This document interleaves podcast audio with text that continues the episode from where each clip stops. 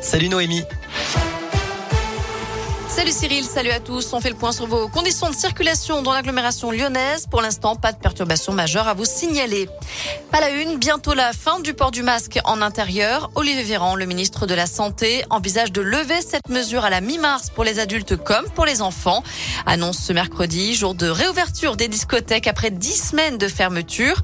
Ce mercredi marque aussi le retour du popcorn dans les cinémas et des sandwichs dans les trains ou les stades, de la consommation au comptoir dans les bars ou encore le retour des concert debout.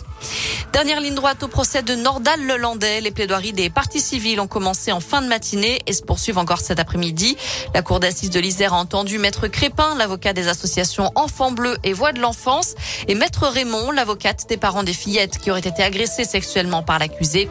À suivre les avocats des parents de Maëlys. Un homme interpellé après une agression sexuelle en garde La Dieu à Lyon. Une adolescente de 15 ans a été importunée hier soir à bord d'un train en provenance de Paris. Une fois sur le quai de la gare, l'individu l'aurait insulté et lui aurait caressé la cuisse. D'après Lyon Mag, l'agresseur présumé serait un étranger en situation irrégulière âgé de 21 ans. Il a été placé en garde à vue. En bref, le festival Nuit Sonore, c'est dans moins de 100 jours, du 25 au 29 mai à Lyon. Une partie de la programmation a été dévoilée aujourd'hui. Rendez-vous donc sur nuit au pluriel-sonore au pluriel.com pour la découvrir. Après Marine Le Pen, Jean-Luc Mélenchon et Fabien Roussel, c'est au tour de Nathalie Arthaud de s'inviter dans la région.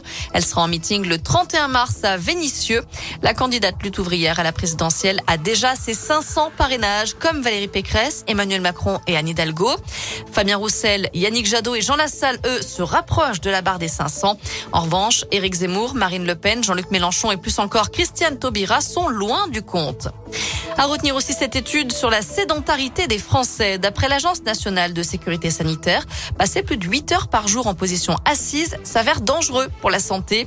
Aujourd'hui, les moins de 45 ans sont les plus concernés. Si plus d'un tiers des adultes ont une activité physique insuffisante, un cardiologue interrogé par le Parisien indique qu'en 40 ans, l'aptitude des collégiens à monter plusieurs étages sans être essoufflé a baissé de 25 un mot de basket avec un derby ce soir en Coupe de France. Tesvel reçoit Vichy Clermont, club de Pro B, pour une place en quart de finale. C'est à 20h à l'Astrobal. Enfin, ce soir, c'est aussi le coup d'envoi de la 13e édition de Top Chef, l'une des émissions de cuisine les plus suivies en France. Avec du changement côté jury, Glenn Viel, triplement étoilé, remplace le chef Michel Saran. 15 candidats sont à découvrir, dont deux formés à Lyon, Louise et Lucie. Le Top Chef, c'est à partir de 21h10 sur M6.